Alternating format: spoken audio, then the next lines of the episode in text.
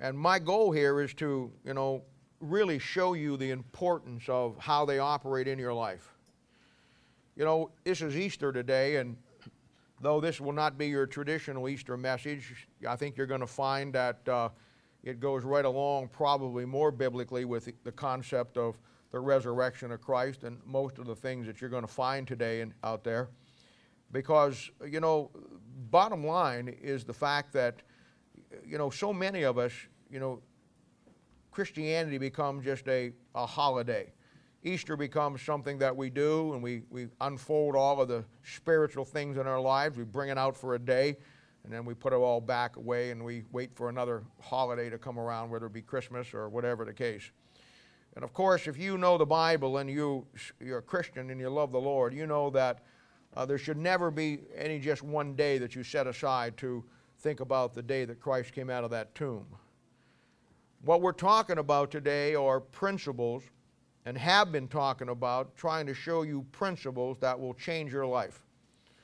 You've heard me say it over and over again, and we have been in the book of Romans, and uh, you know, in Romans chapter 8, we have really been focusing on um, some great concepts. And I, I took the time, I said, we want to just take a block of time, no matter how long it takes, and we want to really focus on principles. And I told you that the key to the Christian life, the key to not having, whether it be Christmas, whether it be Easter, or whatever holy day that we set aside, the real key to having the victory in your life and having the relationship with God that works uh, every day of your life is, is understanding that your job and my job, every day that we live, if we're a Christian, our job is simply to understand more about God today than we did yesterday and then bring our lives into accordance with that. Your life and my life is a journey. There's no question about that. Nobody is born and then gets saved and just becomes spiritual just like that. Everybody in this room that's saved, no matter where you're at in your life, you're on a process journey. Some of you have got off at a rest stop. you're hanging out there for a while. Some of you, you know, don't go as fast as maybe somebody else. That's okay. It doesn't matter how fast you get there. All that matters is at the end of the day that you do get there. And the process of learning biblical principles is paramount in your life and my life because that's the way that we make the right choices about the issues in life. Now, I have been showing you week by week different scenarios and there's no way that I can give you all of the principles, but I've been showing you different scenarios by which you can, you can see the principles and see how they apply. And then we really been, you know, talking about them on Thursday night. I mean, last Thursday night we got into Genesis chapter uh, 24, like we talked last week, and it was a great time to lay all that out. And I, I told you, you know, that that last week we started probably one of the greatest studies you'll ever undertake from a personal standpoint on based on biblical principles. And it's the principles that are in the Bible about forming relationships.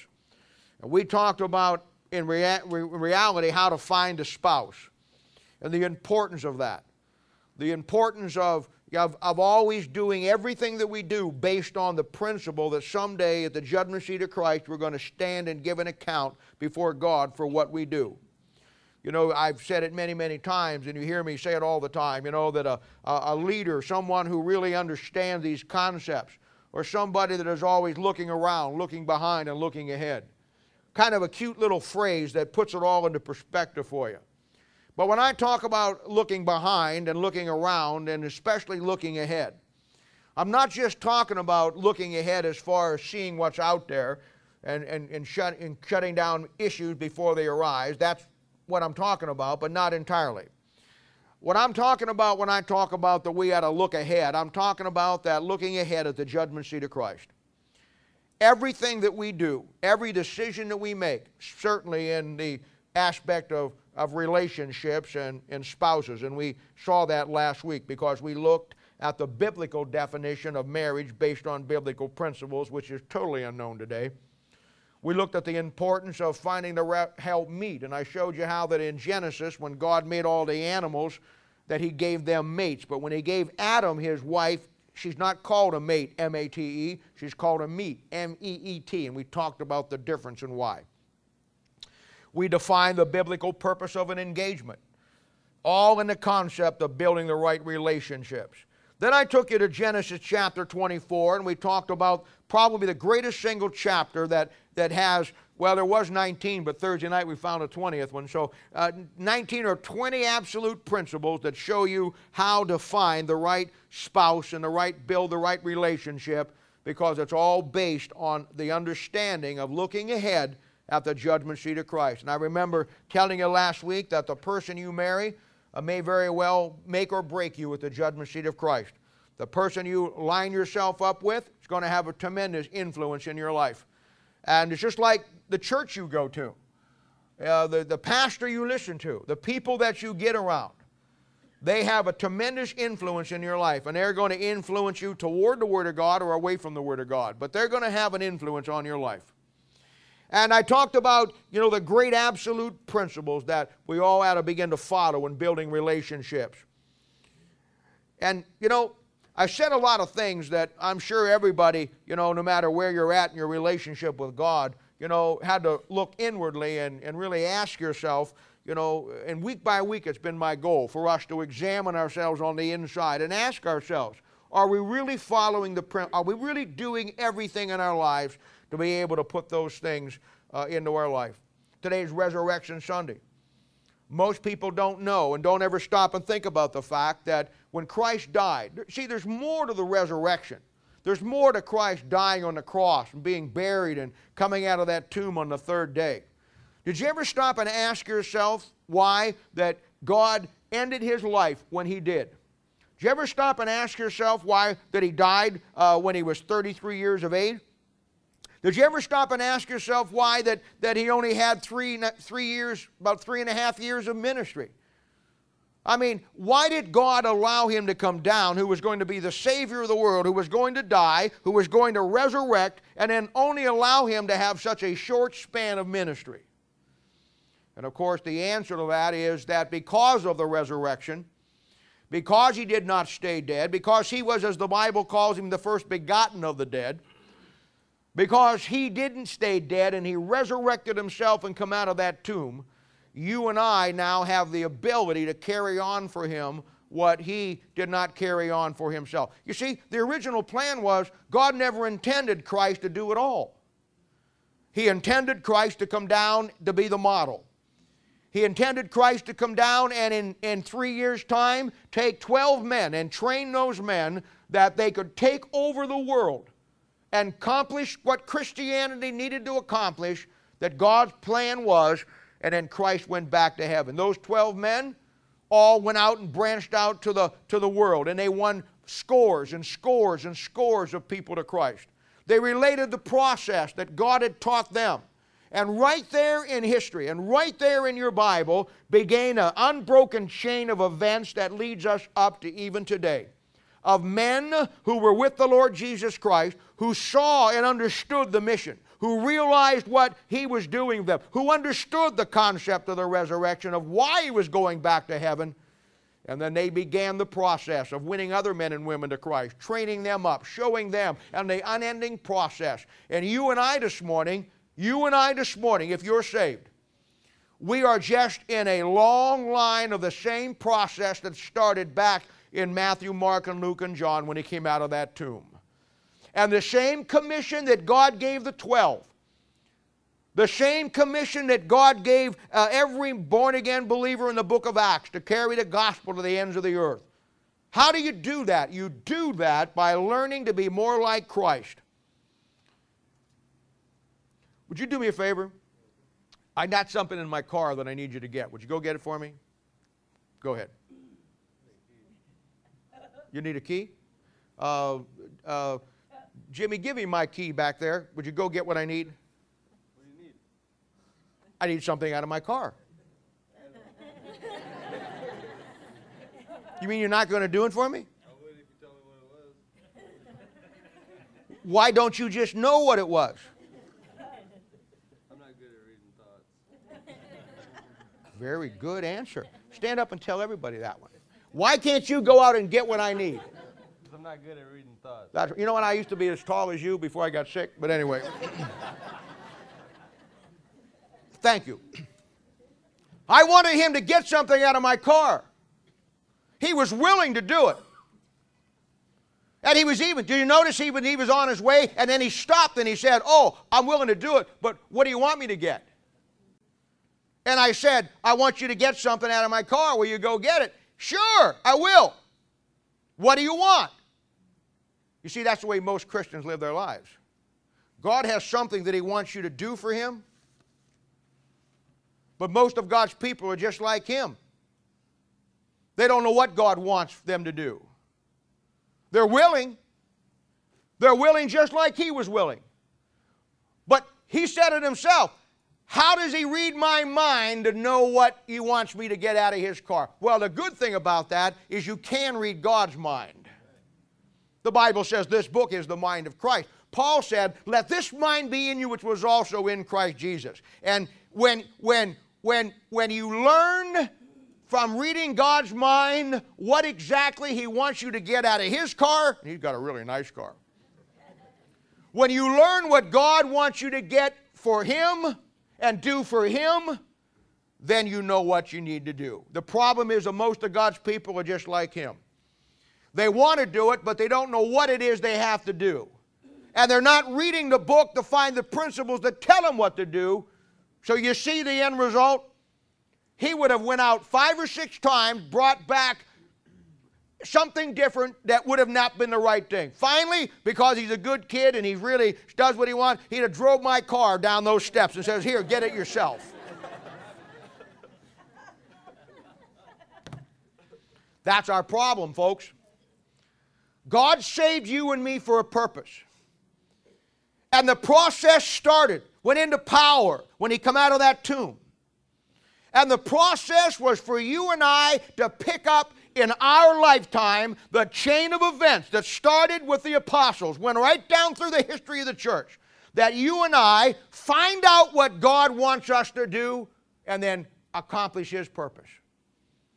In other words, you and I were the replacement, along with a lot of other replacements. And the key to that is understanding what God wants you to do. And the key to that is knowing biblical principles. Now, I said a lot of things in the last couple of weeks, and like I said, I know that we all find ourselves in circumstances that we could all do better. And my goal, obviously, is not to ever hurt you, but to always help you. And I think that when we, before we get into this today, there's some things that I, I want you to understand. I think the most important thing to see in all of this of what we're talking about in the principles, even in the areas of our lives where maybe we don't do them the way we should. I think the thing that we need to understand is the goodness of God for us, that He has toward us. You don't realize God is never finished with us? God is never finished with us. There may be a time in your life when you're finished with God, but there'll never be a time in your life where God is finished with you. There may be a time that you want nothing to do with God. I mean, a saved person. I'm not talking about a lost person. If you don't think saved people can get back into the world so far and so deep that they lose every idea and inkling of God, you don't know much about people or human nature. And you can deny God, but God will never deny you. In fact, the Bible says over there, one of the great principles in 2 Timothy chapter 2, verse 12. It says, Even if we deny him, yet he abideth faithful to me and you. And the greatest thing I can tell you this morning, no matter where you're at with these principles, no matter where you're at with this commission that God has given to us, that He empowered with His resurrection, God has something that He wants you to accomplish, and He'll never give up on you. You give up on God long before God will give up on you. And not only that, you talk about the goodness of God. I have people all the time, and especially as we have come down through these, these, these last sessions, these last five or six weeks that we have talked about these principles has really revolutionized many of your minds, and I see a, in many of you a real distinct uh, you, you, aspect of your life that you're focusing and seeing what you had never saw before. I'm seeing some great victories through it. But I always have the same thing that people say to me. They'll come up, and I probably had eight or nine people in the last five weeks come up and talk to me and felt bad because of the fact that maybe they're midlife or maybe they're, uh, you know, they wasted 25 uh, years of their life or, or didn't get plugged in till they got here or whatever. And they feel bad about that because they feel like, wow, how is God going to look at the fact that I wasted so much time of my life? And you know what? The goodness of God not only goes to the fact that He's never done with you, the goodness of God not only extends the fact that He'll always take you wherever you're at, but the goodness of God extends even farther that he says in Ephesians chapter 5 verse 16, not only will he take you where you're at, but he'll allow you to redeem the time that you lost when you wasn't doing what you were supposed to do. How much better can it get than that? We serve a good God. And Colossians chapter 4 verse 5 says that we redeem the time and gives you the next key. We redeem the time, and I want you to see this because this is what we're going to base on this morning. We redeem the time. You know, Ephesians 5 says, redeeming the time, for the days are evil. But Colossians chapter 4, verse 5 tells us to redeem the time and tells us how. By walking in wisdom. You know how you redeem the time? You know what the first step is? Quit making the bad decisions in your life that got you to the mess you're in. How do you do that? Start walking in the wisdom of the Word of God and applying the principles of the Word of God and that's how you begin to redeem that time. And God will allow you to make up the time. It's incredible. Absolutely incredible. God is never finished with us.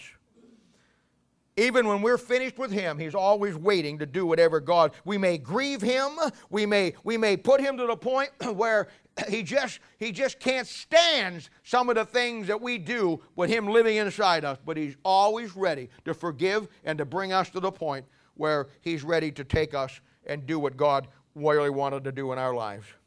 You ever notice, and most of you have been in and out of churches for all of your life. Uh, I've been associated with churches for, for almost 40 years. I've seen every kind of church there is, every kind of denomination. I've preached in most of them. Many of you have been in all kinds of churches before you finally uh, got snagged and landed here. You know that you know this by now that churches churches take on personalities. They do. And, you know, it's an interesting study. Some churches you go to, they're very pious. Some churches you go to, they're very self righteous. Some churches you go to, they're very cold and very unfriendly. Some churches you go to, they're very warm. Some churches you go to, you got the feeling just when you walk in the door, you know, that you're part of a gigantic family and everybody loves everybody. Some of the some churches are legalistic. Some churches, you know, they're uh, they, they take on personalities. And the reason why they do is because churches are made up of people. And people, based on their relationship with the Word of God, based on their relationship with the principles of the Word of God, will either become everything that Christ is or become everything that Christ isn't, or somewhere in between. It's based on their mindset about God. And it really comes back to the pastor. It's based on what the pastor allows them to get into, what he allows them and what he gives them and how he holds them accountable, how he, how he gives them the mindset about God, a biblical perspective, uh, and, and people become what the church is, and the personality of the church becomes what the people are. You know what? We live in a Laodicean church period. We know Revelation chapter 2, what that's all about. We know how in Revelation chapter 3, we understand how it goes. But the Laodicean personality of God's people produce a Laodicean church. And that's why we have what we have in churches today. You know, I don't know how much you know, and some of you older Christians have been involved in the intricate structure of other churches. Every church has a little a circle of groups that they all that they all follow. We call them fellowships. And if you're a Baptist, a fundamental Baptist, you would know that the, the fellowship that you're supposed to align yourself to would be down in Springfield, Missouri with Baptist Bible Fellowship. If you're, if you're kind of like the Southern boys, then you would be connected with uh, the uh, uh, one down at Tennessee Temple and that fellowship out of there. I mean, there's a thousand fellowships. You got East Side, West Side, North Side, Northwest by East West. There's all kinds of them. And what they are are little circles of Baptist churches who identify themselves with a, with a, with a focal point. and that focal point really becomes the, the rallying point for those churches. And in every one of those situations that I've ever seen, and you got all kinds of Baptists. Let's face it, you got Southern Baptists, you got GRB, you got you got uh, uh, outside the Baptist circles, you got Bible churches, you got neo evangelical evangelicals. I mean, uh, you know, and, and I know what you're thinking already. What one are we part of? Well, I don't know how to break the news to you. We ain't part of any of them. We're the outcast as some one of my enemies once said one time because he didn't like the fact that I believe the Word of God, Bible is the Word of God, and I wouldn't join a fellowship. He says, "Well, you're renegades," and I said, "That's right." He says, "I said, in fact, I said, you want to give us a name? Just call us the James Gang." Jesse James, you know, King James, you know how it works. I thought it was cute when I thought about it, but anyway, they all do the same thing. They all steep everything in politics. See, I've been associated with it for many, many, many years. I've seen the fallacies of it, and I also understand that that's not the structure of the New Testament church. The structure of the New Testament church is the only one who tells you what to do is the Bible. Follow the principles of the Bible. Because I know how it works. Uh, back in the 1980s, and this is no reflection on Jerry Falwell, but back in the 1980s, Jerry Falwell was, a, uh, was the pastor of Thomas Road Baptist Church. He's since went home to be with the Lord. And uh, Jerry Falwell was a very unique guy. And you're going to find that whatever fellowship you're associated with, whatever fellowship that you're connected with, they always play a game of follow the leader. And what happens is you'll find one guy who is really the mainstay. And, and back in the 80s, it was Jerry Falwell. Jerry Falwell uh, come out of the Baptist Bible Fellowship. He started his own Bible college, Liberty uh, Bible College, down there in uh, um, wherever he was, um, uh, Virginia. And, uh, and uh, Jerry rose to prominent fame. And all the Baptist preachers wanted to be like Jerry Falwell. I'm going to tell you something. I was at a church at that particular time where the pastor wanted to be such like Jerry Falwell, and Jerry Falwell was on television. And you know what the first next thing every pastor did? Wanted to get on television. And of course, that was because that's what he did. And he had a beautiful church. You know what everybody did? Everybody made their church just look like his church. He had a nice pulpit, not as good as mine that David built me, but he had a nice pulpit. You know what? Every pastor in his got a pulpit just like his.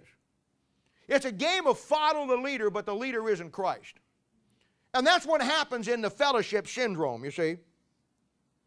And I can tell you right now, and if you ain't figured it out, I won't do it, but I can tell you right now, one or two churches in Kansas City area that all the other churches want to be like. And you guessed right, it isn't this one. but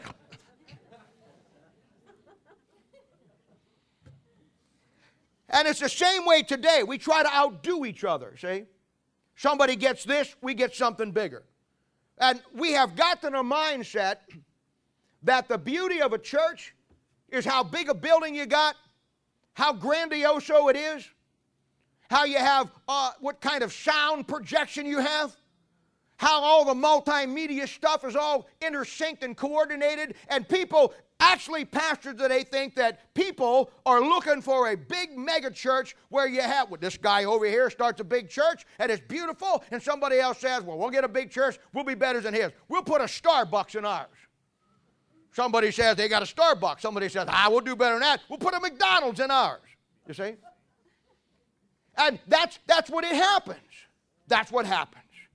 Now, Jesus had a word for that in Matthew chapter 23, verse 27, and it was called the whited sepulchre principle. Now, you know what a sepulchre is, don't you? That's where you bury dead people. And he says that churches were beautiful on the outside, but there was nothing going on on the inside. Now, the beauty about any church, the beauty about any church, and this is where we have lost the perspective today, the beauty about any church is not what's on the outside. The beauty of any church is what's on the inside, the people that are there. You are you. You. And the Bible you have in your hand is the thing that makes you this church and makes this church's personality. And we've lost that concept today. Uh, you know, I, I told you a couple of weeks ago that a church only exists for two reasons and it's built on the concept of two basic principles in the Bible. And I gave them to you then. I'll, I'll give them to you this morning because this is the only reason we exist. And we've lost this today. We've lost the concept of reaching out for people. You know, I lost my dog one time. when I was a kid. He was my favorite dog. And I wanted to get him back. So here's what I did I went down to the lumber yard and got some great, beautiful pine lumber. I built the most prestigious, beautiful doghouse you have ever seen in your life. It had two stories. It had air conditioning. it had windows that were nose length that he could see out. It had automatic food droppers downers. It had, it had everything that you could a dog could ever dream of. And it was the most beautiful thing in the world. And I put that thing in the backyard and I just waited because I knew the moment that dog knew that there was a big, beautiful doghouse waiting for him, he'd be right back and never leave again. He never came back. Well, he, he, I found him, but not that way. You know how I found him? I found him by going down the street, calling out his name. I found him by looking in every backyard, every empty field. I found him by going down the road and searching in every crook and cranny. I found, I found him by going down the road and, and getting into every place that I thought he could be and calling out his name. And finally, I found him and brought him home. You know that's how you build a church? You don't, you don't build a church by putting up a big grandiose building and people are going to come, just like you don't build a big doghouse and your dog comes home.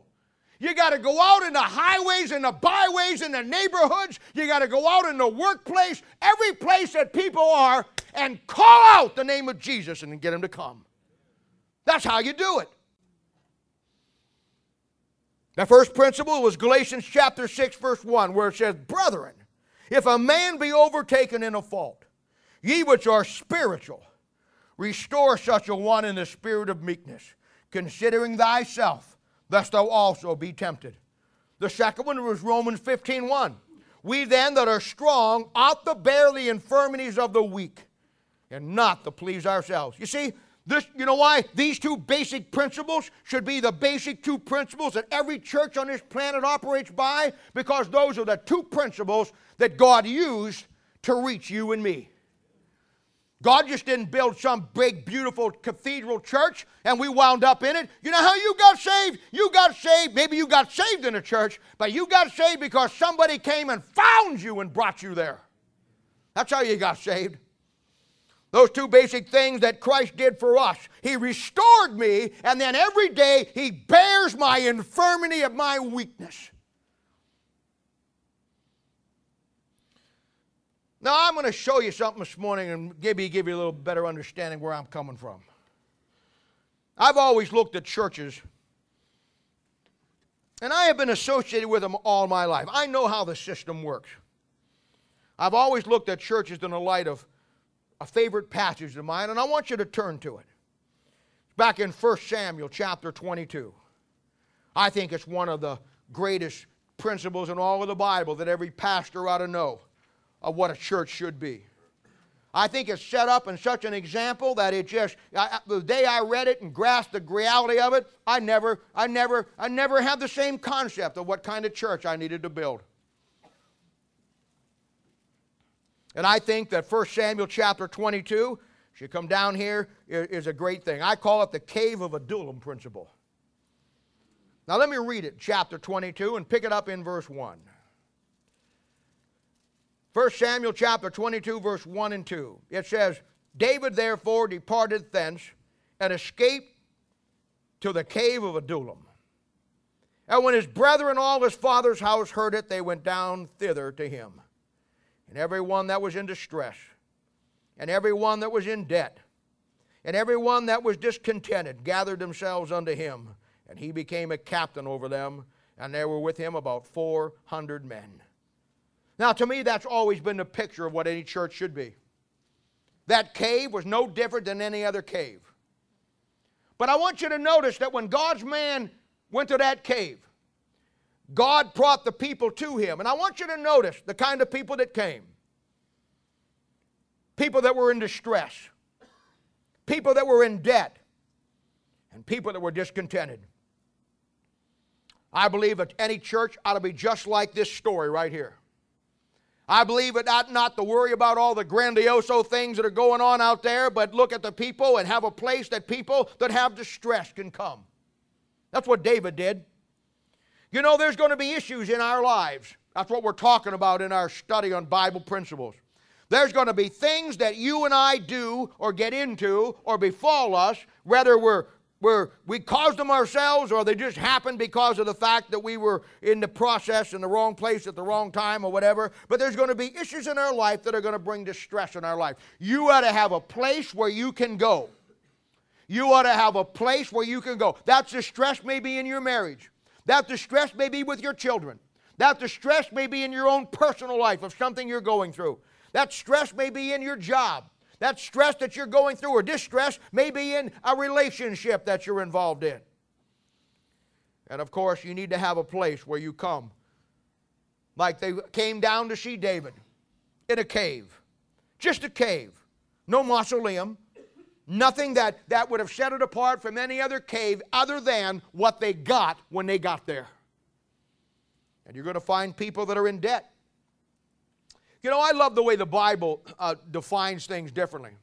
Now, I know that probably a lot of you uh, listen to Dave Ramsey, and I think Dave Ramsey is one of the uh, worth listening to. I think he's a great guy. And I think he's got some great common sense financial stuff that he really talks about. And this is no reflection on him because I really like him.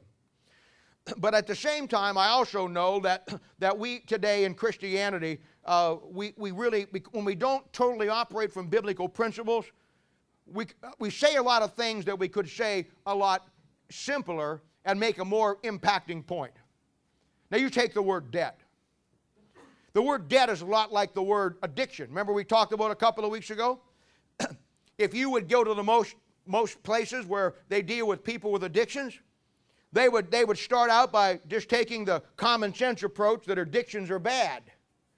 And, they, and, and, and I understand their purpose, and I'm not saying they're wrong in, in trying to help people that way, but I'm telling you something. You don't do what any justice by telling them that addiction is wrong, because you know what? Not all addiction is wrong. Remember, I gave you the verse back there in Corinthians that showed you the family of Steph, uh, uh, Stephanus, who was what? Addicted to the ministry? Addiction is not wrong as long as it's the right addiction. Somebody comes around and says, well, addiction's bad. No, no. If it's the right addiction and you're addicted to the Word of God, you ought to be addicted to that book just like some people are addicted to drugs. You get a guy that's on drugs really bad, whether it be heroin or whether it be coke or whatever, he, he sells his whole life just so he can get a fix. He'll steal from you, he'll, he'll steal anything he can. The old story of Mel Trotter, who was a drunk that, that that was a terrible alcoholic back in the 20s. And Mel Trotter was somebody that, that uh, was so despicable before he got saved. And the story is told that uh, he, he lost his little girl. And, and, his, and he, he had, he'd been gone for weeks on a drunken binge. And he, he comes and he finds out that his little girl had just died. And he goes to the funeral, a drunken bum. And his little baby girl, he didn't even know she was dead, was laying in that little white casket. And while everybody else was, was weeping and crying, oh, Mel Trotter only saw one thing. You know what he did? He stole the shoes off the baby in the casket so he could sell them and get more money for booze. Now, Mel Trotter later got saved. And Mel Trotter turned his life around and opened up the Pacific Garden Street Mission and was a superintendent for people uh, that had addictions for the rest of his life. And, and God knows how many hundreds of thousands of men and women got their life turned around. You know what Mel Trotter did? You said he got saved. Besides that, you said, well, he got God in his life. Sure, he did. But what did Mel Trotter really do? He just changed one addiction that was wrong for the right addiction.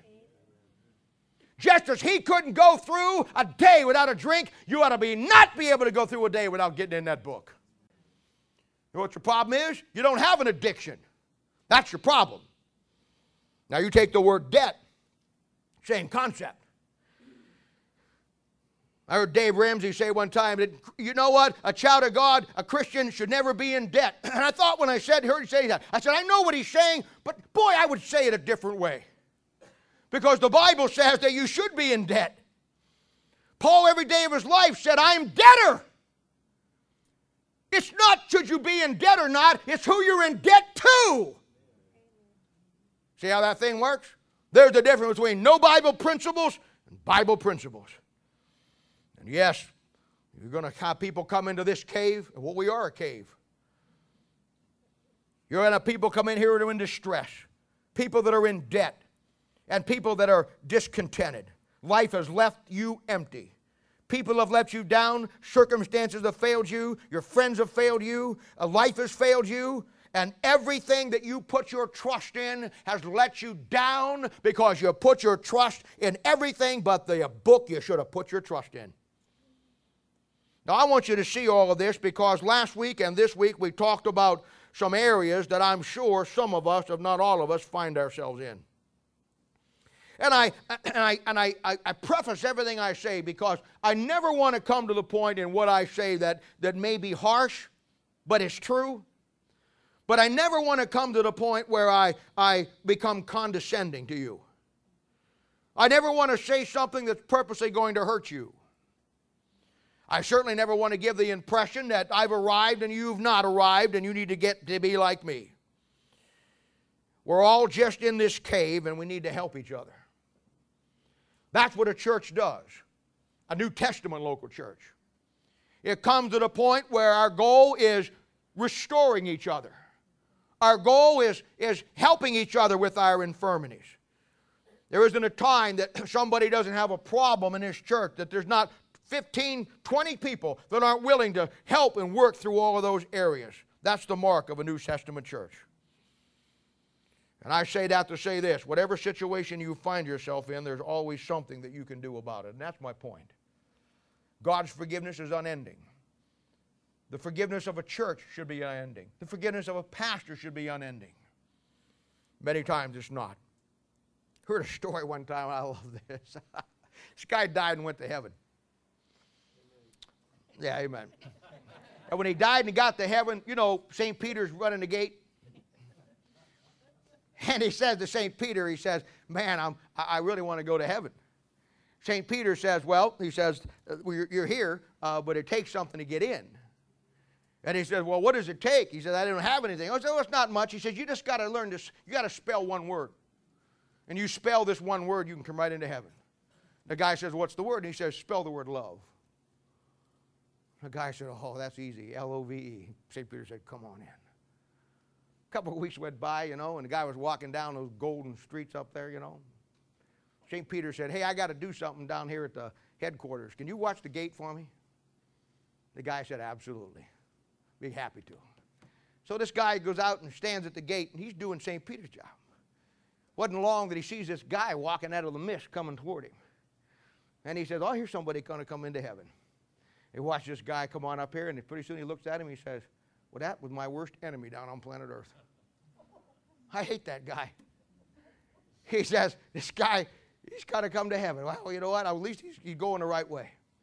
And the guy came up and he looked at him and he said, Hey, he says, I want you to know first thing, I'm really sorry. I was really a jerk down there, and I, I, am really sorry about the things that I said about you and the things that I did to hurt you. And the guy says, Oh, it's okay. We're in heaven now, man. It's all right. No problem. Glad you're here. Guy says, I am too. He says, uh, Can I get into heaven? He says, Well, yeah, you should get into heaven. But says, he said, You got to spell one word. The guy says, Oh, okay. Oh, what is the word? He says, Spell Czechoslovakia.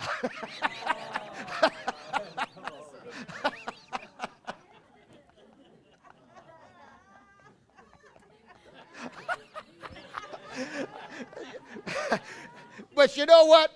That's the way we are. That's the way we are. That's the way we are. That's the way we are. Now, this is Easter Sunday, Resurrection Sunday.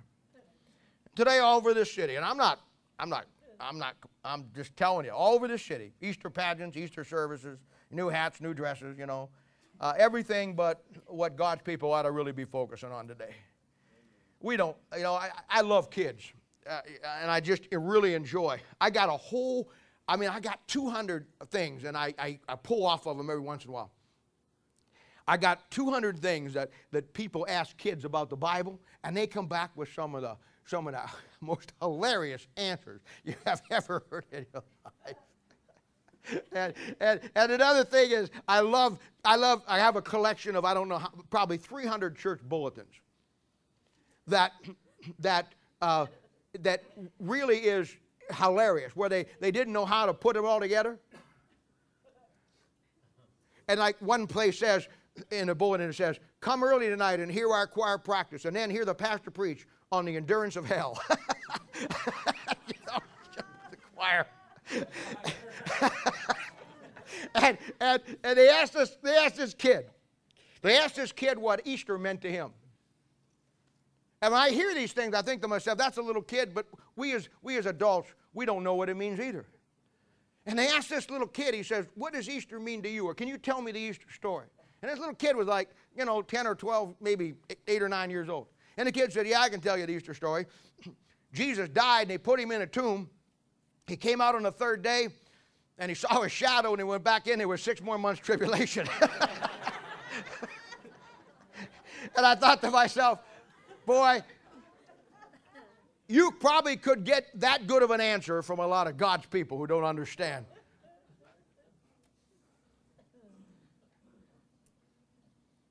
You know, and I don't know for you, and I can't speak for you, but for me, resurrection is every day of my life. It's the backbone of what you and I believe. It's not something that should be shadowed on one day a year. It's something that every day in your life you ought to, you ought to live the principles of Christ coming back and, and resurrecting himself from the dead. You know what? On, on Resurrection Sunday, I'd rather talk about how to resurrect your marriage. I'd rather talk about how to resurrect your own personal relationship with Christ. I'd rather talk about how to resurrect your relationship with your children. That's where the real resurrection needs to be. And you know what? What good is the fact that Christ resurrected himself from the, group, from the grave, which he did, if the principles applied doesn't help you resurrect the things in your life that you need to resurrect? You see? We live somewhere between come out of the tomb and saw a shadow. Now, today I want to, and I told you this last week, we want to move into the second greatest aspect of understanding biblical principles in relationships. This is a great Sunday to do it. Because I want to talk to you today about the greatest chapter in all of the Bible in explaining what God's opinion is in finding and building relationships on marriage, divorce, remarriage, and biblical separation, and many other things that go along with it. All the issues that you and I have to deal with in all these areas of our lives. If you ever get to the point where you ever become really good at working with people, and just face it, the number one problem that I deal with all the time is marital relationship problems. I mean, you've got a variety of garden variety of pr- problems people get into, but you know, we know that marriage, the family is fractured. We talked about why last week. We know why that people have problems and they can't resolve those problems. And this will be your base text as somebody working with people and marital issues. Um, you know, there's nothing that's not covered in this chapter. You know, you'll find single principles and principles that apply in combination with other principles, and they just all come together. And uh, the goal is to learn these principles like the back of your hand and know how to use these things in the process of resurrecting relationships. Now, again, the standard mindset of most Baptist churches on divorce and remarriage. And this, is, this has had to change over the last couple of years because the divorce rate in America I remember uh, 18 years ago, I saw some statistics that said at that time, 18 years ago, that over half the adult population of the United States of America had been divorced one time, and half of that number had been married and divorced again. And that was, that was 18 years ago. And I am sure that now, with the way society has gone and the way the world has gone and the way this country has gone, and the departing from the principles of the Word of God, that it's even greater. Uh, and divorce in most Baptist churches was always the, mo- the unpardonable sin. I remember in some Baptist churches that when they when they when you came, you know, when you came from the church and you were divorced, they put you in a they had a special class, kind of like a leper colony. They had a special class that you had to go to. They didn't want you to associate with single women or single men because they knew the obvious, you know that you would hook up with somebody in their church, and because you were the anathema of being divorced, you know, they couldn't permit that. And then they found out very quickly that that didn't work. Basically, because they always find a way to get together. I mean, that's just life. Boy meets girl, girl meets boy, and look out, it's all over. Anyway, And, when, and, and, and you're going to find that, that, that, they went back to Matthew chapter 19, Deuteronomy chapter 24, and come up with the most cockeyed concepts that have nothing to do with the church. And you've heard me say it before that the, the teaching, the Bible teaching on the, uh, for the church on divorce and remarriage and all of the issues is found in 1 Corinthians chapter 7. The church at Corinth. You'll find there, and most pastors don't have a clue to do with this, you'll find there that Paul gives extra revelation that takes place in the church that they never had in the Old Testament under the law. And uh, we went through this in great detail in the marriage class, and I'm sure you can still get the tapes. And, uh, you know, a couple, I think it was right over the holidays, uh, Joe Christensen asked the question on Thursday night, and we went through it there. And, uh, but you got to learn to be able to use these principles and, first of all, understand. And my goal was not to lay them all out. My goal, week by week, is to take these subjects that we all have to deal with, and let's face it, relationships and building relationships are the key. My goal is not to lay them out, but to show you the basic format of biblical principles and how they work in a broad range of subjects that show you how, in this particular case, relationships and marriage. And show you how to take the principles that come into effect at the resurrection and resurrect wherever you're at in your life to get you to the point. And I say it again. What good is it today that we have Easter? What good is it today if, if Christ came out of that tomb and came back from the dead? What good is it today if he resurrected from the dead if you and I are still in a slump as a Christian and the power of the resurrection has not affected our life? People don't want to hear that today. They want a nice little Easter pageant. They want a nice little story. They want a, a tomb with somebody coming out of it. They want to sing, uh, you know, the, all their Easter songs. They want to have lilies and all of that stuff. Nobody wants to get down to the real brass tacks of the resurrection. The real bottom line is the resurrection because he didn't stay dead and you now are alive in Christ Jesus. The power of the resurrection, the principles that came into being because of the resurrection should be the resurrection power in your life to live a victorious Christian life for Christ. And it's not. Now, as sure as I give you some of these uh, uh, principles, you know, uh, we're going to find that you're going to say to yourself that, you know, I'm in these situations. That's okay. That's why I took the time to show you no matter where you're at, God will, God will give you what you need. Now, in beginning to look at these principles, I want you to turn over to 2 Corinthians chapter 6. and I want to deal with the obvious first. I want to deal with the obvious that you need to realize in, in, the, in the, even the infinite concept of building uh, relationships. In 2 Corinthians chapter 6, pick it up in verse 14. Here's what it says. Familiar passage to most of you. Be ye not unequally yoked together with unbelievers. For what fellowship hath righteousness with unrighteousness? And what communion hath light with darkness? And what concord hath Christ with Belial? Or what part hath he that believeth with an infidel? And what agreement hath the temple of God with idols? For ye are the temple of God, temple of the living God. As God hath said, I will dwell in them and walk in them, and I will be their God, and they shall be my people. Wherefore? Because of what I just said. Come out from among them, and be ye separate, saith the Lord, and touch not the unclean thing, and I will receive you. Now, the first principle you find here is he says, under no circumstances marry somebody or commit or even consider marrying somebody that's not a believer. There's absolutely no purpose in it that is going to help you in any way, shape, or form. And uh, I mean, you find people that that find themselves in all kinds of scenarios. We're going to talk about that in a little bit, but the principle stands that you never consider. We come through the other night. Uh, uh, we come through the other night uh, in Genesis chapter 24 and I showed you how that two times, two times in that passage where he was looking for a bride for his son Isaac, he tells Eleazar, Don't get me an unshaved person. No consideration. Even in the Old Testament, and I told you this a couple Thursday nights ago, in the, in the Bible, in the Old Testament, in the New Testament too, oxen are likened to Christians, asses are likened to unshaved people. And uh, you find in under the law in the Old Testament, in the book of Deuteronomy, it was a violation of law to yoke up an ox, which is a picture of a saved person, with an ass, which is a picture of an unsaved person. And that's what the Bible's making a reference to here uh, in, when it says unequally yoked. When you marry somebody, you're yoking up. You're putting into, you're putting yourself into a harness that side by side, you're going to pull the load for the Lord. Basically. And that's why to be unequally yoked. Now, I've been asked many, many times, how are you unequally yoked? Well, if you're paying attention, and I'm sure most of you are, there's four things in here that you need to see. And these are very important things. These four areas are what makes you unequally yoked. And when you have these four things working together for you, then you have the ability to be everything that God wants you to do. The first thing he says there in verse 14 is be ye not unequally yoked together with unbelievers for what fellowship? Fellowship. Now I say that to say this. We know from 1 John chapter 1 uh, where it talks about that fellowship is based on our relationship with Christ. If we walk in the light as he is in the light, uh, we have fellowship one with another. See?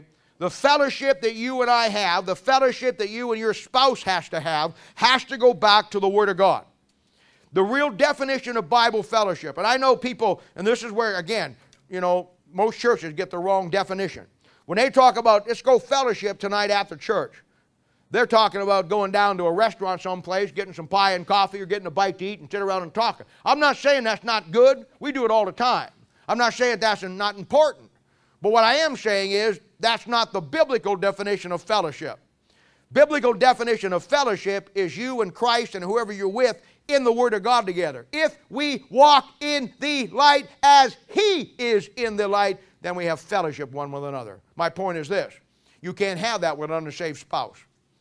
There is no, first problem is there is no real fellowship because real fellowship is based on the principles of the Word of God that both of you have. And if you can't, don't have those principles, you're out of luck. There's nothing that you can do to have that fellowship. The second thing is communion. And that would deal with the intimacy together. Not intimacy, intimacy in the physical sense, but intimacy in the spiritual sense. Remember, I told you a couple of weeks ago that any, any, any man or any woman has three needs they have spiritual needs, emotional needs, and they have physical needs. This would follow into the spiritual and the emotional needs. Communion. Communion, based on the book of Song of Solomon, and let's be looked at New Year's Eve. There lies the communion that it's talking about. A communion in the Bible is something that is a memorial, it's a remembrance. And it stands for the picture of the intimacy that you have together because of the fact that you always go back to the fact at your point source that you and him or him and her or whatever the case go back to a common ground, and that is the day you got saved. There is none of that. The next word there in verse 15, and in what concord? And I like this concord with Christ with Belial. Now, up to this point, it was fellowship with righteous and unrighteous, that that's saved and lost. Communion with light and darkness, that's a little more. Uh, uh, that's a little more definitive. That's uh, light versus darkness. But now we got real definitive in 15. And what concord hath Christ with Belial? Now, Belial is the Old Testament name for the devil. So now we've got it right down where we've got to the bottom line. It's Christ and the devil. And of course, that's we know that the Bible says, John chapter 8, verse 44, if every unsaved person, ye of your father the devil, and the lust of your fathers ye shall do. So the next thing he's talking about is concord. Now, what does concord mean? Well, the word concord means togetherness. When you talk about a concourse, which is a root word of concord, concourse means a bridge that links two things. It pulls, it makes the two things together by a bridge. And when the Bible talks about concord, uh, it talks about the concept of you guys having the ability to work together through a concord, a togetherness, a bridge to solving problems in your life, a bridge to raising your children, a bridge to dealing with issues that you have to deal with in your life. There is none of that when you hook up with an unsaved person. Then the last thing is in verse 16 is what agreement hath the temple of God? Well, that's an easy one. Amos 3 3 says, How can two walk together except they be agreed? You know what? Keeps your family, and now you and your wife or you and your husband, however it's going to work in any relationship, or even if you're even if you're unmarried and you're in an engagement or you're thinking about getting married, you're never going to agree on everything. There's some things that doesn't matter if you don't agree on. It doesn't matter if you go out to buy a new car and the wife says, Well, I like red, and you say, Well, I like gray. Let her have the red car. What do you care? it doesn't matter. Those aren't the things you get in a fight over. those, you shouldn't get a fight over. It doesn't matter, you know, uh, those kind of things. It does, those are the things that, that, are, really non issues. But there are some things in your life as a couple or a prospective couple that you ought to be in agreement on. And those are the biblical principles that you have in your life. That's how you make choices. When somebody wants to do something and somebody else doesn't want to do it, you don't get in a fight over it. You look and see what the biblical principle says and you follow the line of reasoning. That's an agreement. But the problem is, most people don't know the biblical principles. They don't have that concept to work in their life through an agreement, so they disagree. They disagree on how to discipline their children when the Bible gives you every concept of disciplining your child. They disagree on their finances when the Bible tells you every aspect of how to deal with your finances. They, they disagree on, on just how to make decisions about this when I've never found anything in life that really makes any difference that isn't defined in the principles of the Word of God or shows you how to do that. You see, these are the four areas fellowship, communication, concord, and agreement. Now, this is why it's wrong to marry an unsaved person. But let me say this to you. Don't ever think for a second that a saved person can lack these same things too. I've never found much that an unsaved person can do that a saved person can't do. In fact, now that I think of it, there's only one thing that a saved person uh, can't do that an uh, unsaved person can do, and that's die and go to hell. Everything else he can do, she can do. And that's why you want to look for a prospective mate under this principle. You want to find someone, first of all, you want to understand it. You want to find someone that you can have fellowship with. That doesn't mean going hunting together or going here together or going on vacation together. I mean, that's all fine and dandy. But it means the baseline of your fellowship has to be in your relationship that you have together with the principles of the Word of God walking in the light as He is in the light. And boy, it doesn't take long to find out that whoever your prospective mate is or married to doesn't follow that line, male or female. This is neither about everybody. And of course, you know, uh, these four areas can be found in, in saved people just like unsaved people.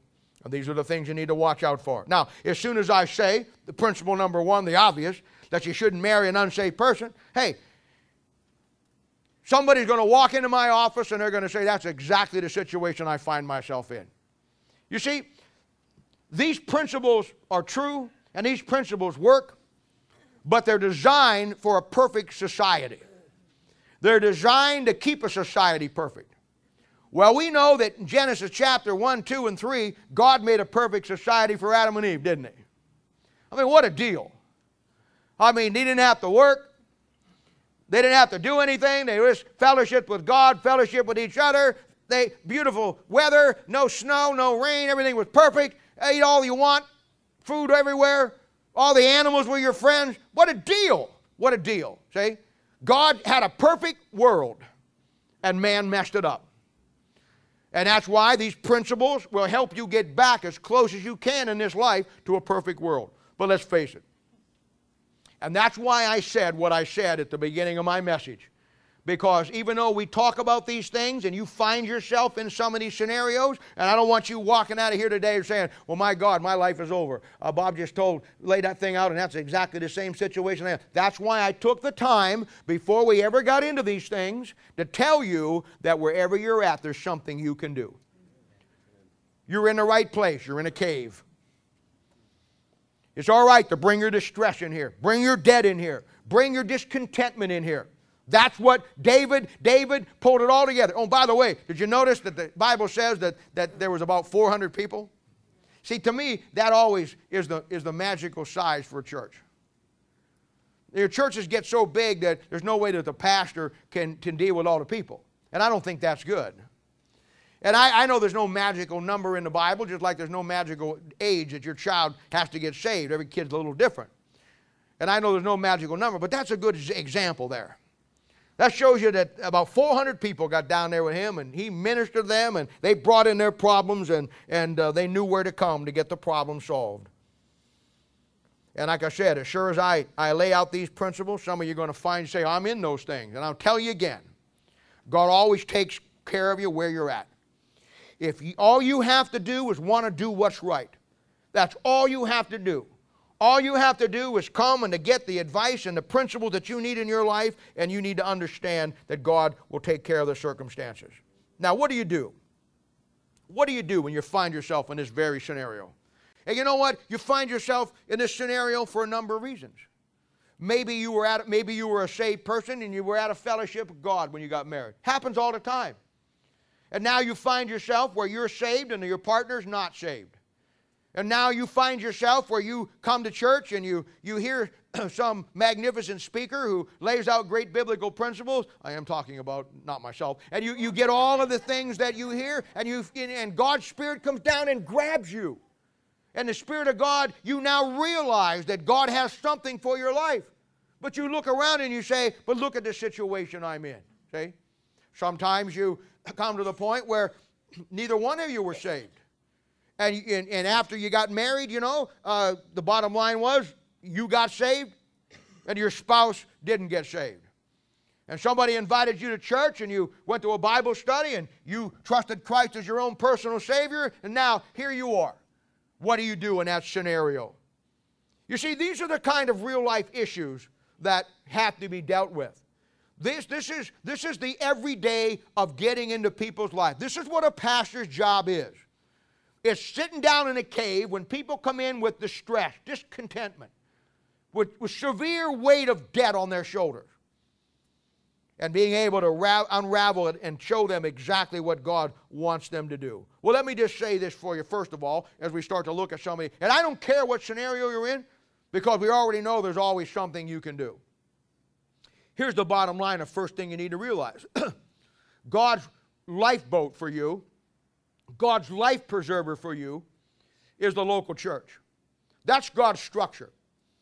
You'll never find any other organization anywhere in the Bible as God's preferred plan. And the reason for that is, is the, the church is not an organization. The church is an organism. It's alive. It's different than every other group or thing that's out there. And a lot of God's people are messed up on that. The bottom line is God has one program that He works through directly, and that is the local church. Why? Because you're told that that is His body. And that's where that is your protection. That is where you get the help that you need. If you're a young lady and you're struggling through some things, the next thing you can get is some other ladies around you who have been through the same thing, who have got the victory over it, who can now help you get through those problems.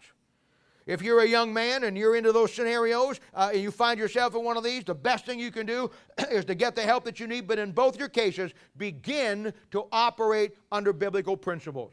How do we redeem the time? We redeem the time by walking in wisdom versus walking in darkness.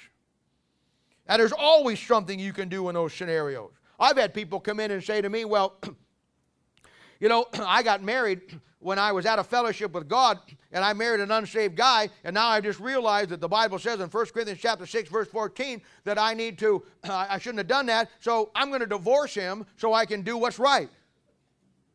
Well, that sounds good, but that's not the principle involved here. That's not what you do. In fact, in 1 Corinthians chapter 7, Paul lays out the whole detail that if you find yourself in those scenarios, there's something that God will do. Let me tell you how God works.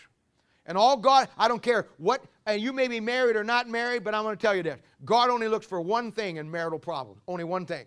He only looks for one thing. One thing and only. One thing He looks for. And if He finds this one thing, that's all He needs. But He looks for one thing. It would be nice to have two things, but many times you don't get two things, you only get one thing. But if he just has the one thing, you know what that one thing is? All he wants is one person who wants to do what the Bible says and do what's right. That's all he wants. Two is nice. Two is nice. But one is enough. Because you know why that is? You find yourself in any scenario, no matter how you got there, what God will do is this. If you've got a lost spouse in your life and your relationship, here's what God will do God will, and you want to do what's right, male or female, here's what God will do God will reach down through your life, and through you, will reach out and touch that other person's life. Now, that doesn't mean that it'll be easy. It doesn't mean that there won't be some problems. Because when that person automatically starts feel the Holy Spirit of God convicting them, they're gonna, he's going to blame it on, or she's going to blame it on you. That's just the way it goes. I tell people all the time that find themselves in those scenarios, and they'll come in and they'll say, Well, it was really bad this week. I mean, it's really bad. And I always tell them this you got to understand. Here's the principle see this thing for what it is. He's not mad at you, she's not mad at you. This thing isn't about you and them, this thing is about them and God. But she can't see God, he can't see God. So, what he does or she does is they lash out at you because God is using you to reach them. But that's the way it's supposed to be. He paid a price for you, now you pay a price for him. Are you willing to be the tool and the instrument that God comes down through to reach out to save uh, uh, your spouse? Many times you find yourself in a work environment. And many of you have told me this that you work at a place where they, they, they don't like you because you're a Christian. And sometimes they give you a rougher time because you are a Christian. They'll dump the load on you because they're down. And, and, and you got some choices now. See, you can either get mad at that, quit your job, you can go file a, a, a you know, just some kind of lawsuit against them, or the bottom line is this you can recognize that that's your job as a Christian, take it on the nose for Christ, and you know what happens? When their little kid gets sick, I remember back working back at the factory when I was just a young Christian and I tried to be a fervent witness for God. I get all kinds of guys, problems, uh, guys, and everything that just give me fits over I stand for the Word of God. And I was a track passing out person, and uh, I, I, I did everything I knew to do. And, I, and I, I would get all kinds of problems. And there was this one guy who just gave me fits. He, he caused me problems uh, for, for and everything. He would, he would just try to downplay everything I did. But yet, one day, when his little five year old girl had to go to the hospital and have surgery. He pulled me off side off my Ford truck, took me in the back of the thing, and he says, Bob, he says, I, I got to ask you a question. He said, will, will, you, will you pray for my little, my little kid? He says, I know I made fun of you and I know this and I know that, but he says, I know also that you do believe what you believe. And I need, I need God right now. I need God right now. And you're the only one I know that stood for God here. Will you pray for my little child? Well, you know what? You see? Now, in time, I won that guy to Christ. But where would I have gotten if I'd have threw up my hands and I'd have said, oh, I ain't working here. I'll go to a Christian place to work. Where would I have gotten if I would have re- reacted to him? Lost my testimony. You see, that's your job. That's my job, is to hold the line, to pay the price that God can reach down through us and reach out to other people. It's especially when you find yourself in a relationship situation where you're married to an unsaved person. And the Bible says, stay with them. Stay with them. Paul says, you don't know. You don't know if you're going to win that person or not. You let God, give God the chance to reach down through you, to reach out and to touch that person, because He will. Let me give you a great principle. And this will get you through when nothing else will. The Bible says in the book of Isaiah 55, it says, it's not Isaiah 55, it's Isaiah, uh, I think it's Isaiah 11. It says that thy word will not return again void. That is one of the greatest promises and principles that you can have anywhere in the Bible. You know why? Because sometimes you don't see the Word of God working in people's lives. Sometimes you think it's just the opposite. Because we get the idea that once I give you the gospel, you should fall on your knees and do what's right. And that ain't going to happen. You think you come and get a, get a counseling session with me and your marriage is going to be just fine. That ain't going to happen. You think that, you know, you're going to get into a scenario where you get things to do and you go home and you say, Oh God, you're going to work through me. And here it is. I met with Bob on Monday morning, and by Monday night, I expect my husband to be saved or my wife to be saved. Doesn't work that way. I've had them come into me and say, I don't think this is working. It's worse now than it ever's been. And you see, it's easy when you don't operate by principles and you go by what you see. But the principle says God's word does not return void. He always accomplishes the purpose whereto it was sent by. And I guarantee you, don't look at what you see. Know for a surety that God's Spirit is drilling that person. We were preaching on a street one time years ago in Ohio. And uh, I had I had, uh, I had finished my preaching, and, and uh, somebody else was up there, and I went down to about a half a block to the, uh, to the uh, drugstore to get a, lemonade to cool down my throat. And I could hear my, one of the guys down there just going to town. And I was sitting over there, sitting on the thing, drinking it, and the guy come in, and he waved at the gal over there, and he said, uh, he says, she says, how you doing? He says, oh, he says, you must be born again. You must be born again. He says, he says, hell, I don't know if I've been born the first time, you know, and on he went, you know. And see, he'd been walking down the street, and my boy was over there preaching, and he was preaching, you must be born again. Now, let me tell you something. If that guy lives to be 100 years old, he will remember you must be born again for the rest of his life. You know why? Because that was Holy Ghost sent and Holy Ghost ingrained, and it stuck him like a knife. That's what you hold on to. Many times, doesn't many times when it gets so bad, it's because the Holy Spirit of God is at his best and tearing them up on the inside. Now let me let me say this. What do you do if you're in an abusive situation? What are the principles for that? What does Paul say about that? Well, there's different kinds of abuse, and this is where these things, you know, all kind of situations are different. There's different kinds of abuse. Now, if there's physical abuse involved, that is mean the guy or the girl hits you, beats you, does something physical to you. The principle here is found in Jedediah 16:4. Thou shalt send his rear to jail. now, if you get the reversed revision, it gets even plainer than that. Bottom line is this never put up with that. I've never understood why a woman will let a man beat on her, and I guess women beat on men. I mean, I, I hate to make this the man thing, but I, I mean, I, I, I guess there's cases. Anybody, any man ever been beat up by his wife? You're not your wife. You beat by a woman? Would you go get something out of my car? no. I guess it happens. I guess it happens. I, I never, I got to be honest, I never dealt in a counseling case that way. I mean, I would hate to do that because women can, you know what the Bible says, don't, don't mess with a brawling woman on a rooftop, you know? My officer's upstairs. I'm afraid she'd throw him out the window and then me right after him, say. But here's the bottom line don't ever put up with it. I have never understood why a woman will allow a man to do that to her and then call the police, and when the police come, well, I love him. Well, that has nothing to do with it. Put him in jail, make him get anger management classes, make him be the embarrassment to work when his boss calls, Where's he at? Well, he's in jail because he whipped me, you know. Make him accountable to the concept. I've never understood it. You want to, I mean, you know, and some of you take that same thing down with your children. How many times do you want to tell your child to do what's right? Once, twice, three times, four times? Your kids already know they got nine or ten times before they got to shut it down. They're playing over there, and you say, Hey, don't do that. Put that away. I told you that. Your brother looks at the sister and says, We got eight more times, we have to worry about it. You count this time. I counted last time. At eight. I'm not going to tell you again.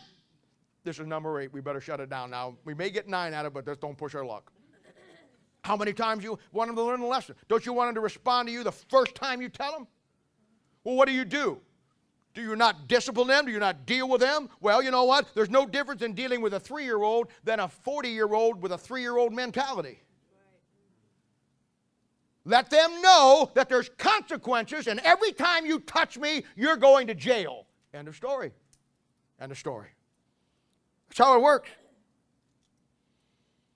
But the bottom line is, you know, what do you do when you're what do you do in a situation where maybe you're married to a spouse, male or female, and they bring drugs into your home or alcohol into their home? What do you do in a situation where I mean, do you just do you just take it? Do you just allow do you allow the dad or the mom to to bring it in? I don't know how many times a kid has told me that got into, dr- got into drugs or alcohol that got into it because of that. I had one kid tell me one time that my dad drank and uh, my, they tried to keep it from me, but he said when they'd go to bed, I'd. He said, I started drinking beer, going down, drinking the suds out of my dad's beer bottles down by the couch after everybody was gone to sleep. I mean, I'm telling you, what do you do? Do you just let your, you, you lose your kid too? What do you do in those scenarios where it, that your husband's on drugs or your wife's on drugs or your, or your husband's an alcoholic or your wife's an alcoholic? And there's absolutely no recourse, nothing you can work out. They don't listen to you about what about the kids? What about that? What do you do in that scenario? Do you just lose your kids too? Do you just make, you know, like some people go out and buy a burial plot before they die? Do you just go out and sign them up for AA long before they have to be there? No. There's always something you can do. There's always a biblical principle. And based on the scenario of where you're at and how severe it is, this is where the Bible put in the clause of a biblical separation to protect your children, to protect you if you have to. Oh, it, it, you know what? It doesn't matter where you find yourself. It doesn't matter what scenario you're in, in a relationship or getting into, whatever, whatever you find yourself, wherever you're at, there's always something you can do. I'll tell you another one, problem that happens all the time. It's getting remarried after a divorce. Now, the Bible says there's nothing wrong with that if you follow through the basic principles. But here's what happens all the time, and I'm telling you, I've dealt with this all of my adult ministry life. Here's what happens the same problem that you bring into the first marriage, if you don't identify them and deal with them and fix them, you will bring them right into the second marriage. And most people get out of a relationship, if it's bad when the first time, what are they? They're lonely, they're despondent, they want somebody to be. Instead of making that the church, instead of making that the biblical principles, instead of finding uh, in their distress and their discontentment and all of those things, the debt, coming into the cave where they get what they need, you know where they try to find it? In another relationship. And every relationship because of compounding problems on the other relationship. And here's what always happens it always happens. The person will tell know, the person they're marrying, their dad's sad story. The other person will tell their sad story. The guy believes that, boy, she's, the, she's an angel. She could have never, he, that husband she was married to was a jerk. She's believing, well, his wife was just an absolute um, a, a, a, witch. And I mean, how could he? And the bottom line is, it always takes two to tango. I have never met a scenario in a marriage scenario that they broke up that there wasn't something that needed to be fixed in both cases. Maybe not as severe as the other, but there's always something to be fixed. And when you walk into another marriage blind to that and think, wow, it wasn't his fault, it wasn't her fault, it was the other spouse's fault, you're in for a rude awakening. You have to identify first what is in your own life that has to change. What what did you do in the relationship that did not make the thing work and broke it down? And then fix it. Bible says you're okay to marry, but it says, and such shall have trouble in the flesh. And then I think the next thing, you know, you walk into a second marriage or a third marriage or whatever it may be, and you get the mindset that this is just going to be like the first time again. I think that's the biggest mental mistake people make. They get married, have a bad marriage, they get married a second time, and they walk in and thinking, wow, this is going to be just like the first time. It's never like the first time. It's never like the first time. It's never like the first time. Because God only intended to be one time. But yes, I understand those things happen and God makes a way, but you cannot go in and think I'm going to get married again now and it's going to be like I was never married before. Those kind of concepts in your mind when you get into the relationship and then you realize, oh, there's another spouse, there's another spouse, now there's children, now there's this, now there's alimony, now there's this problem, now there's that. That ain't like the first one. And that pressure builds up because we didn't look at the principles involved first and understand how those principles play in. I'm not saying it's wrong. Paul says it's okay to marry. But you have to understand that each spouse has to do this. This is the importance of an engagement. This is the importance of an engagement. A biblical engagement takes care of these issues because you get a chance to see the other spouse in full progress. It's kind of like a when you build a building, you go through, the last thing you do is do a punch list of everything, make sure it's done right. Well, that's what an engagement is. It's your punch list. I don't know how many times, you know, couples don't see the signs. They don't see the signs. And they, uh, you know, they, they, I've seen situations where, you know, they get into the marriage and, and, and one of the others got a tremendous anger problem. And you're telling me that you didn't see that before? That when you blow up just because of something that means nothing and, and anger is your way of dealing with it? Now, I got to tell you, anger is a biblical emotion that God gave you. But it's not a license for you to bully people or, or, or get what you want because you don't know how to deal with scenarios, so you just throw a, a, a temper tantrum and blow up. Do you let your child do that? I used to work at a mall, and it had uh, it was an outside mall, and the and the things were held up with posts like this, all the way down, about this far, all the way down for for 100 yards. It was a huge mall, and I was a dishwasher in in uh, in Woolworths. And uh, I, was, I was coming out of work one night, and, and this woman had a child. And this child had just come out of a toy store. And obviously, I don't know the woman nor the child, but the child wanted a toy that it didn't get. And she didn't buy it for him. And I ain't kidding you. That child was screaming and kicking, kicking his mother. Oh, yeah, wow, is right. You mean you never kicked your mother? No. no. You ever kick you? Ever kick you? kick him just for, just for like, and you know what? And they were out there, and, and this kid was squalling, he was crying, he was kicking, and then she said she was embarrassed. I mean, I was embarrassed, and it wasn't even my kid. But it's one of those deals where you said to yourself, I wish that was my kid for about five minutes. You know how the thing goes? So she started to get him out of the mall. You know what he did? I kidding you. He hung on to every pole like that. She's dragging him. And she's got 200 poles to go. It's one of those scenarios that I left the kid and went and got the car. See? And that kid from pole to pole to pole, she had to drag down there and to got him out. And I could hear him echoing all the way down the thing. And I thought to myself many times since then, I've seen adults act the same way. Because that's what we do. Uncontrolled anger is your little temper tantrum. It's your way of bullying. It's your way of getting what you want.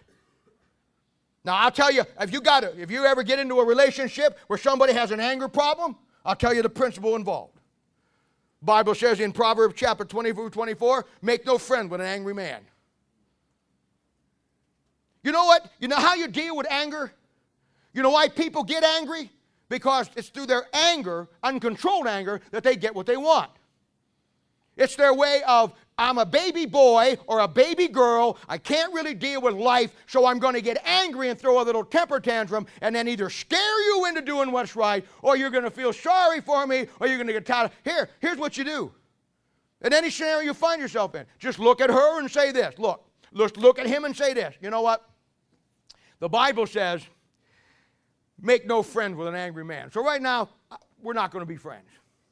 You, whenever you get through this little anger deal, call me.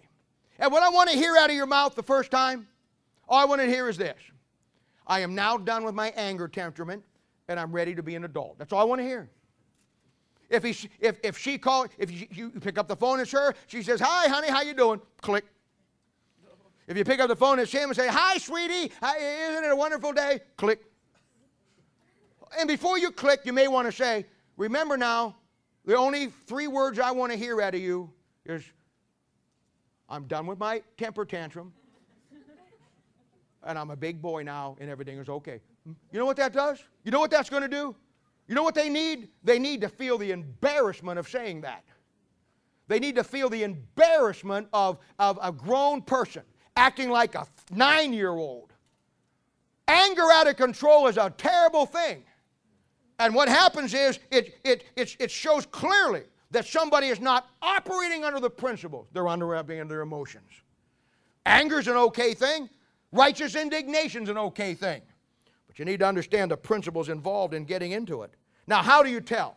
How do you know if someone has gotten to that point? How do you know in a prospective mate? How do you know in a, in, a, in, a, in a relationship? How do you know how that person has fixed the problems that they had? How do you know that? Well, the greatest way goes back to what we talked about in Genesis chapter 24 with the single greatest concept, and that is simply this doing what they're supposed to do at the well. That's the concept. Now, I'm going to finish with this last one, and this is uh, this goes right along with the rest of them. Boy, this is the number one thing that I deal with right here. And it happens across this country. That is, when you get married and you get another relationship, you have kids from the other, other families. That's a problem. I'll tell you why it's a problem. It's a problem because most people don't stop and think of the biblical principles involved before they get into a situation like that. I'm not saying you shouldn't. I'm not saying there isn't something you can do. I'm going to show you what you can do. I'm going to show you what you need to do. But it's something that you ought to consider before you get into it. I'll tell you, and I've seen this. I've seen guys that wanted to marry a woman or a woman that wanted to marry a guy and they so were in love with that person and thought they were everything that they wanted, and they had one or multiple kids, whatever, doesn't matter, between the other marriage. And here's what they thought they thought, you know what? I don't really care about the kids, but I really love this person. That's a disaster to go into. Because once you get into it, you're going to find out, as Dr. Phil said, how that worked for you. It isn't going to work for you. Because they're still in your world, they're still in your home, they're still in you, and you have, still have the responsibility. Now, what do you do? I call this the non biological parent syndrome. What do you do when you find yourself in a relationship where you have children from other relationships biologically that are not your kids? And yet, you now are married to a woman or married to a man. You want to have a, a spiritual home and a spiritual relationship. You want to have everything that God wants you to have. But now you're faced with the fact how do I deal with this kid? I can't really whip him because he's not my child. I can't deal with it in the way I would if it was my own children. I'm in a jam. No, you're not in a jam. There's biblical principles that cover every scenario. A person asked me, I hear this all the time. A guy says to me, he says, You know what? He says, I, I'm married in a relationship. I have a girl or a boy or two girls or whatever from another marriage. He says, he says I don't know. I, I, we're struggling because we, the bottom line is we, we, we, they're, they're playing both ends against the middle. How do I do that? How do I get into a scenario where I can, I can take charge? He says, I don't, I don't think it can be done. And I, I answer him back every time. I give the same answer. You know what? I want you to come to church on Sunday. And I want to show you at least 30 or 40 young men and young ladies who I am not their biological father. And yet I have more influence them over their biological father. And it's because of the Paul and Timothy principle. I recognize that I am not your biological father, but I am, in many of your cases, your spiritual father. And the bottom line is this as your spiritual father, sometimes when you don't have a good biological father, my biological father died when I was 19, 20 years of age. If God wouldn't have put a spiritual father into my life that picked up where my dad left off and gave me everything that I needed, I don't know where I would have been today. It's the same model that God used in my life that I use in your life.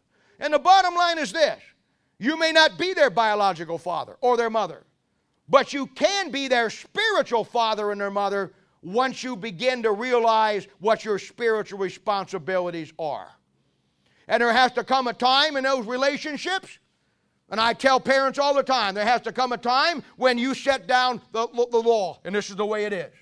I think every family ought to have one sign. I'm not big on signs, but I think that you ought to have one sign in your house, and it's out of Joshua chapter 24. And it says, it says, I know not what others may do, but as far as for me and my house, we will serve the Lord.